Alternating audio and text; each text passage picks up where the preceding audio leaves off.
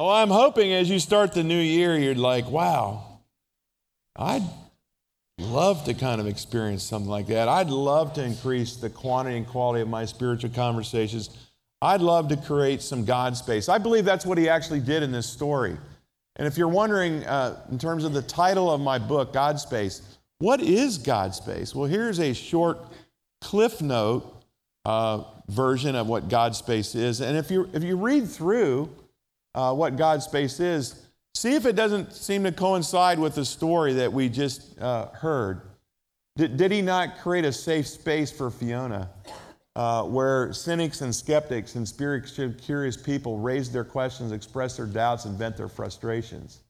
I think the last one to me uh, is, is so very important. It's where Christianity becomes credible, relevant, plausible, and believable. Wow, do we need more of that on the university campuses today? So many people have dismissed us as Christians uh, at the table and having conversation because a lot of times what they get for us from us sometimes is half-baked responses and and conversations that just don't make sense to them at all. And so a lot of times our credibility and, and the plausibility of the message kind of gets you know thrown out. Now, how do we create god's space in the world that we live in well we're going to key off of a passage here this morning it's found in romans 12 1 and i think it is the key passage when we think about what worship really is. Because we're told in Romans 12:1 we're supposed to offer our bodies as a living sacrifice. That that's what real worship is is when you and I offer our bodies. Now, I'm a very practical theologian. Uh, when I see the word, hey, offer our bodies, I start thinking, well, what does that look like? What does it look like for me to offer my heart, my eyes, my hands, my ears, my mind, and my mouth, parts of my body? so that God could actually uh, do something in me uh, so that He might be able to do something through me. And if you're wondering uh, what the DPSV is, that's the Doug Pollock Standard Version. Some of you have never read it, but I really don't think there's a, a stretch here in terms of you read Romans 12:1. What does it look like to offer our bodies to God? And we're going to get practical this morning. We're going to talk about that. Because Jesus wants to be both resident in us, but he also wants to be president in us. He wants to, to call the shots. He wants to take our bodies, which are, the Bible describes as temples of the Holy Spirit, and he, and he wants to do something through us. He wants to make his invisible kingdom visible in such a tangible way that the magnetic pull of the kingdom starts to attract people like Fiona and her friends to cause them to say, hey, I want to hear more about this. And that's where we're going here this morning. We're going to get very intensely practical. We're going to start in the right place, I believe, because as I study my Bible, I get the idea that uh, ultimately our hearts are the, the heart of the matter to God. What does it look like to offer hearts to God? I would think of three passages in the scripture in the New Testament where we get a really great glimpse of the heart of God, the bullseye, if you would. If you're going to say, what is, what is the heart of God towards mankind? And I think in these three passages, we get this idea that Jesus, you know, came to seek and to save that which is lost. He didn't come to judge the world, but he came to save it. Because God so loved the world that he gave his only son. That, that God moved towards us to actually make himself known. So there's an intentionality there. What would it look like for our hearts to be offered to God? This morning, uh, I told you, I promised we were going to take lots of tests. And here's your first one. I call it the Jesus test. Now, uh, what I'd like you to do this morning is pull out a pen or a pencil, and if you got a piece of scratch paper there, I'd like you to, uh, in a moment, read through these 10 questions and pick a response between 1 and 10 uh, that best describes where you feel like you are in your present spiritual journey as it relates to these questions.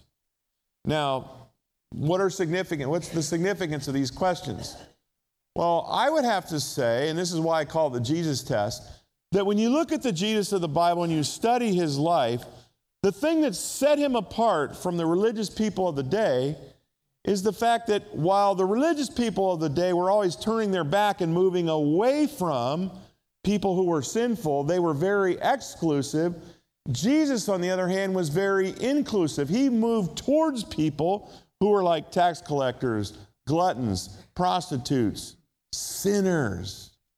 And so the Pharisees, noticing how Jesus was living his life, pinned a label on him, calling him friend of sinners.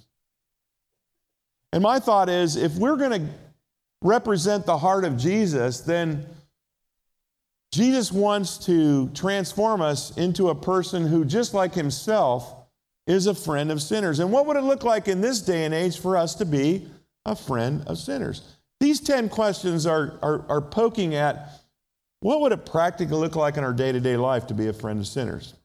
Now, I'm hoping as you take this test, which will start in a minute, um, you can do two things at one time. You can multitask because I'd like you, as you're taking the test, to listen to the lyrics of this song that's going to be playing in the background because I think the artist really gets what I'm talking about here this morning. So, um, hey, let's just, uh, you know, pretend this is one of those uh, big uh, lecture halls at, at Purdue and, and you're ready to take the test. Pens out, pencils up, uh, ready, set. Here you go. Go for it.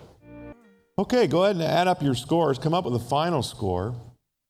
Here's a thought that might uh, spin your head for a moment. If you scored high on this test, and I'm saying 85, 90 or higher, you might be frequently misunderstood by other church people. Think about that for a moment. I don't know if it's true here, but a lot of churches I go in and out of, there seems to be a definition for what a good Christian is all over the United States. A good Christian is usually defined as somebody who shows up at the right building at the right time and hangs around the right kinds of people. You all would be defined as good Christians this morning. You showed up at the right building at the right time and you're hanging around the right kinds of people. Here's the problem with that definition Jesus was always hanging around the wrong kinds of people at the wrong kinds of times in the wrong kinds of places. And that's what earned him the title friend of sinners. If we're going to play more away games in the 21st century, we got to get back to embrace the heart of Jesus for the world and to be moved with compassion and to move towards people who are not yet followers of His, but people that God wants us to deliver His mail to because His plan is to invite them to experience a relationship with Him. Maybe as you were taking this test, um, you might be willing to uh, sing this song.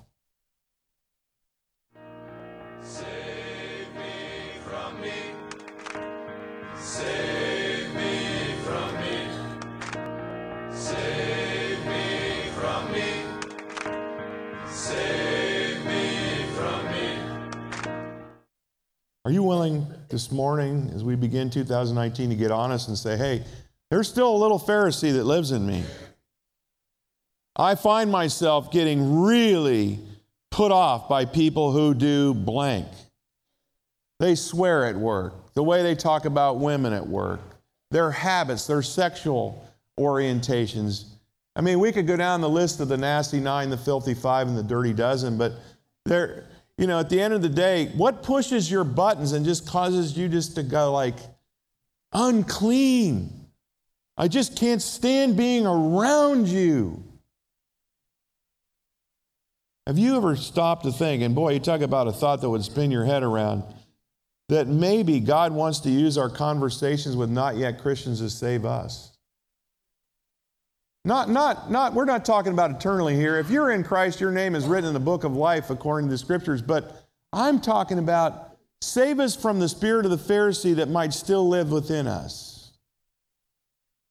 Because I find that sometimes I run into people who, whose way of doing life just doesn't square with mine, and I find myself being repulsed. And I'm like, in the moment, Jesus, save me because I know you love this person. You care deeply for this person.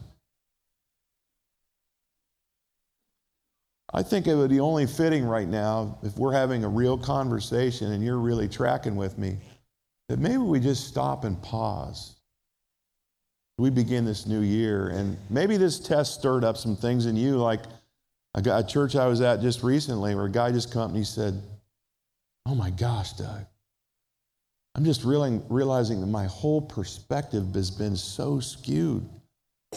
And, and, and I just need God to do an extreme makeover in my heart because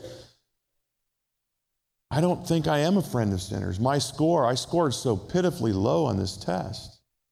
And maybe that's your reality here today.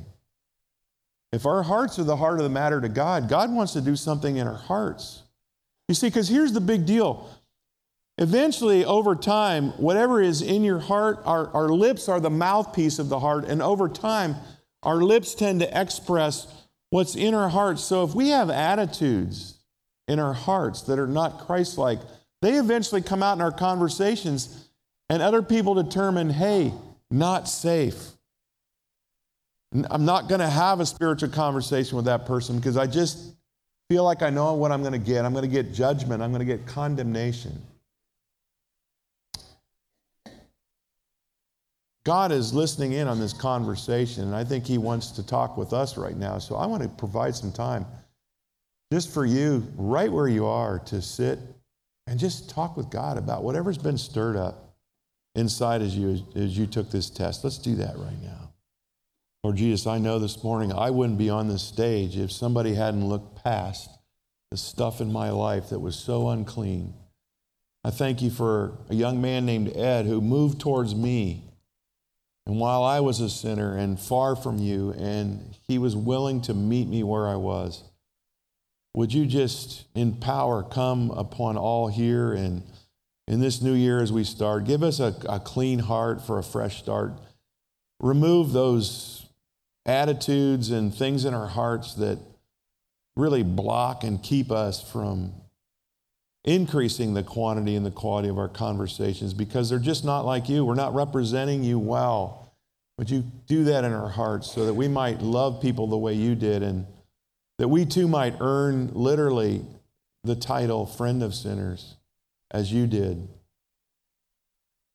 Would you make that happen here in 2019? I ask this in your name. Amen. Let that be so.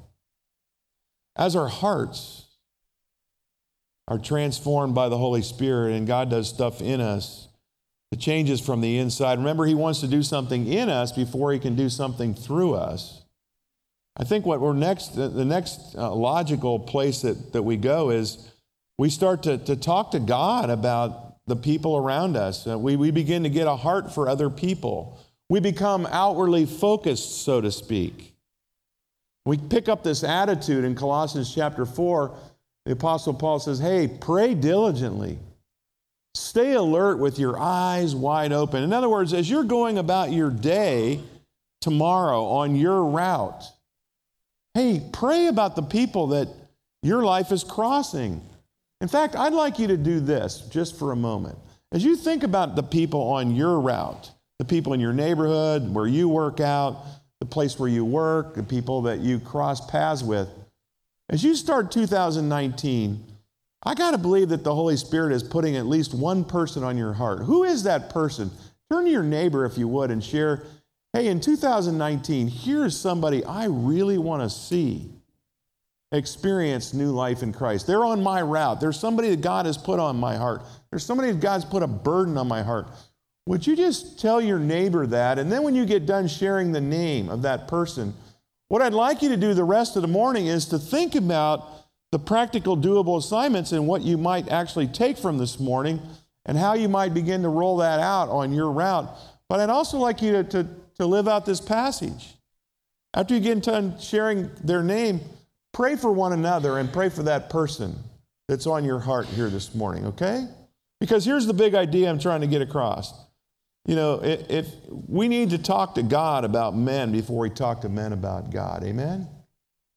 Why don't you share with your neighbor somebody that's on your heart this morning, and then uh, pray for that person, okay? Go for it. Father, thank you this morning that you know each of these people by name, that you are the one who's put their face and their name on your followers' hearts. And we're just trusting uh, in this new year that you are going to woo and draw them to yourself, that you would choose to use um, the people from this church and other Christ followers to uh, help them take the next step towards you and the foot of the cross, and that ultimately someday they, they would be here in this church or another church here in the community and worshiping you as a result, even of this prayer we're making right now, that you take seriously uh, this whole idea of drawing people to yourself. Thank you that you do that. Thank you that we're here this morning, and we wouldn't even have an interest in this topic apart from you drawing us and using other people to deliver your mail to our hearts. We pray this so that your kingdom might be advanced and you might be glorified and worshiped. In Jesus' name, amen. If you remember the football analogy, a lot of you indicated that you had some people in your life that were a long, long, long, long way away from God, very resistant to the claims of Christianity. A lot of times, those people are not ready for the conversations we'd like to have with them, are they? They're not ready for the sermons, uh, they're not ready for Christian books, they're not ready for those kind of things. So, what are they ready for? I think often uh, what we need to do in wisdom towards those outsiders is we need to show up uh, with good deeds. We need to demonstrate God's love to them in a practical way. So, what we're going to talk about next is what does it look like for us to offer our hands to God in service? We've already talked about offering our heart. Uh, we, we've talked about, uh, you know, the idea of praying and talking to God about men before, you know, we, we talk to men about God. A friend of mine, Eric Swanson, said that good deeds create goodwill, which helps to open the heart to the good news. Another friend of mine, Steve Sjogren, we wrote a book together called Irresistible Evangelism. He said, Good deeds are not enough on their own to bring someone to Christ, but they do create a wireless network for transmitting the spoken word. What would happen uh, if we took seriously the idea of demonstrating God's love to people in practical ways through humble acts of service in Christ's name with no strings attached. I've had a chance to watch uh, people not only do this, I've had a chance to participate in this. And it's so fun to watch what happens when we show up out there in the day to day world and just demonstrate God's love to people in practical ways. And they're like, asking us questions that we'd all love to answer, like, so who are you guys? Like, why are you doing this? This is really cool. And, and eventually it leads to spiritual conversations. Um, here's a great example of what it would look like to demonstrate God's love in a practical way. I've got two boys, and I just, you know, the thought of humbling yourself to stoop so that your brother could climb on your back so he could get up there to the urinal if he's really got to go. Now, that's pretty practical. But really, it's kind of that simple. It's, hey, how can we show up in the world and do stuff for folks that actually like speaks the gospel without us even using words? Because people kind of, there, there's a sense in which kindness is this is this uh, amazing thing that when we're doing it uh, and we're being kind to others, they kind of get it. It's, it's like a heart language. I've seen this all over the world. I've been to 42 different countries. And I find that a lot of times I'm finding myself in situations where I can't speak the language and I don't have a translator with me. You know what's really cool? Is kindness is a language that's kind of understood worldwide. And when we start demonstrating God's love in practical ways and doing kind things for folks, it softens their hearts and opens their hearts to the good news. Here's an example of that. Soon after a handicapped woman moved into our condo complex, I noticed a bag of trash sitting outside her door. I picked it up and took it out to the dumpster. I began to do this on a regular basis. One day she caught me and wanted to pay me. I jokingly told her if she paid me, I'd stop. Well, that opened a door for conversation, and we developed a relationship that eventually allowed me to share my faith. Just a bag of trash? Who knows what God will use? Now, this is something so simple and yet so profound. And one of the coolest things about this is your kids and your grandkids can participate. I have seen what happens when uh, innocent little kids are turned loose with a great idea in terms of demonstrating kindness to others and just watching burly, tough old people they encounter, and all of a sudden, you just see their heart open up and they're touched by it. The innocence of a child. If you're looking for some resources, here's a, cra- a couple of great websites uh, kindnesstogo.com and kindnessoutreach.com. You'd find a plethora of ideas there that you might be able to implement into your life uh, and make this uh, whole idea of offering your hands to God and demonstrating God's love in a practical way uh, a reality for you in 2019. Well, when you think about the, the story of the Good Samaritan, I think you obviously saw someone in that story who demonstrated God's love uh, to that person beaten by the side of the road. But I would say there was something else in play there in that story. That he offered his eyes to God. In a sense, he saw his world with Jesus' glasses on. And maybe that's why Jesus lifted him up in the story. Because in, in Matthew 9 36, we get the idea that when Jesus saw the crowds, he had compassion on them. And I think the story of the Good Samaritan reminds us that there's a direct correlation between how we view the world and what we're moved to do about what we see. When we start seeing the world the way Jesus does, we're moved to do something about it in His name. So, my thought is what would it look like for the church to increase their awareness? I want to give you an awareness test here this morning. Here we go. Test number two. Ready? Let's go for it. This is an awareness test. How many passes does the team in white make? Go! The answer is 13. How many got that right? But did you see the moonwalking bear? No trick here. The moonwalking bear is going to walk in from this side about right now into the middle. There he is. And walk out.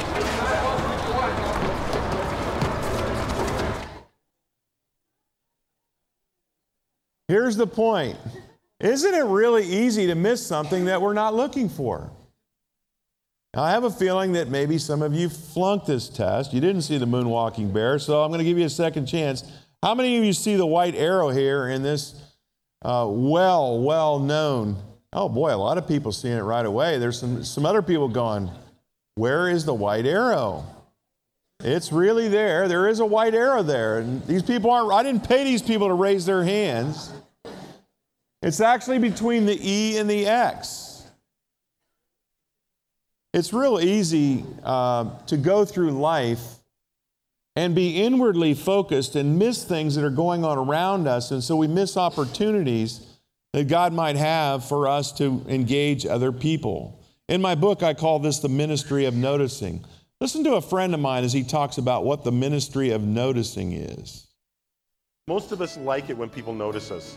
We, we like it especially when they specifically notice us when they say something about us that means something to me. This is rooted in a, in a belief uh, born out of Matthew 10:42, where Jesus said, "If you give a cup of cold water to a little child in my name, because you're my disciple, you will not lose your reward." And as I reflected on that passage, I started thinking, it seems to count to God if we give something away as small and ordinary as a cup of water to someone powerless and uh, non-interested in us as a child who probably doesn't even know what's happening to them.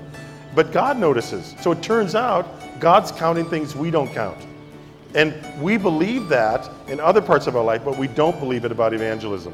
What I would like to suggest is that if we can start saying it counts if you just notice people uh, as evangelism, then you'll start suddenly seeing people on your peripheral vision that you didn't. You'll see the barista, you'll see the person you work with.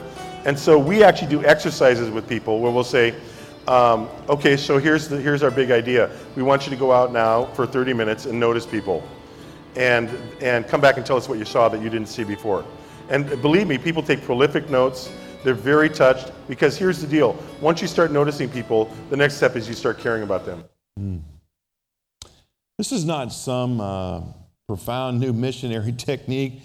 Actually, the Apostle Paul practiced this in Acts 17. We pick up on this idea. He said these, he spoke these words Men of Athens, I see that in every way you are very religious. For as I walked around and looked very carefully, if you hung out with me, you'd find that most of my conversations start with something I notice. Hey, man, tell me about your tat. You ever know that a, tattoo, almost behind every tattoo, there's a story? And instead of us being put off by, like, why did you do that to your body? And why would you put. That's a conversation killer. That belongs in chapter two. but if you want to hear some stories, and a lot of times there's some, some deep significance behind some of the, the images that people choose to put on their bodies, if you want to hear some stories, uh, boy, ask about their tattoo because the secret of being interesting is to be interested, it's to notice other people. What would it look like this week if we showed up in our worlds with Jesus glasses on? Well, here could be an example. What can I get for you? Uh, yeah, I'll have a tall decaf macchiato. Yeah, sure, no problem. For 385 And uh, it might take a few minutes here. We've got quite a line, obviously, and thanks for your patience. Great. Yeah, great. Great for me. Winning again. Unbelievable.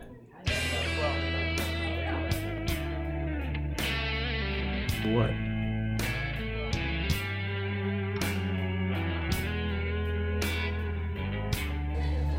What? What is. What is that? What in the world? Oh, uh, uh. what? What am I supposed to do? How can I? How can I do anything about that? Can I even help with that? I don't. Your coffee, sir. I, can't. I can't take this anymore. I, I gotta get out of here. Hey, watch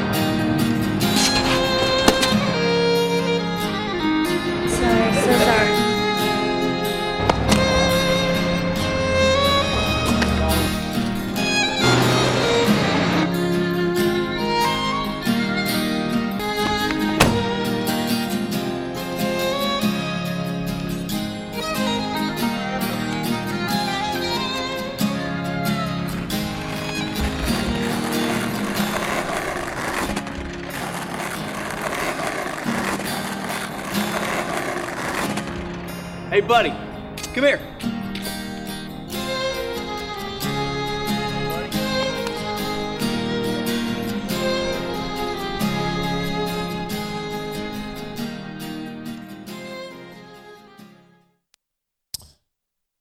Here's a faith adventure challenge for you. What if this, this just week, starting tomorrow, you got up and made this little 10 second prayer Lord Jesus, increase my awareness of others by helping me to notice the people on my route the way you do. And just for the next seven days, get up every morning and pray that prayer and, and then begin to notice and look and watch what God does as He begins to maybe cause you to see things that maybe you haven't seen before. He, he starts to increase your awareness. You become a little more outwardly focused. I, really do believe that uh, as we increase our awareness, um, God begins to connect us with people on our route as our life intersects theirs because we notice things. And when we notice people, we're sending them a message. God notices you, and I care because God cares.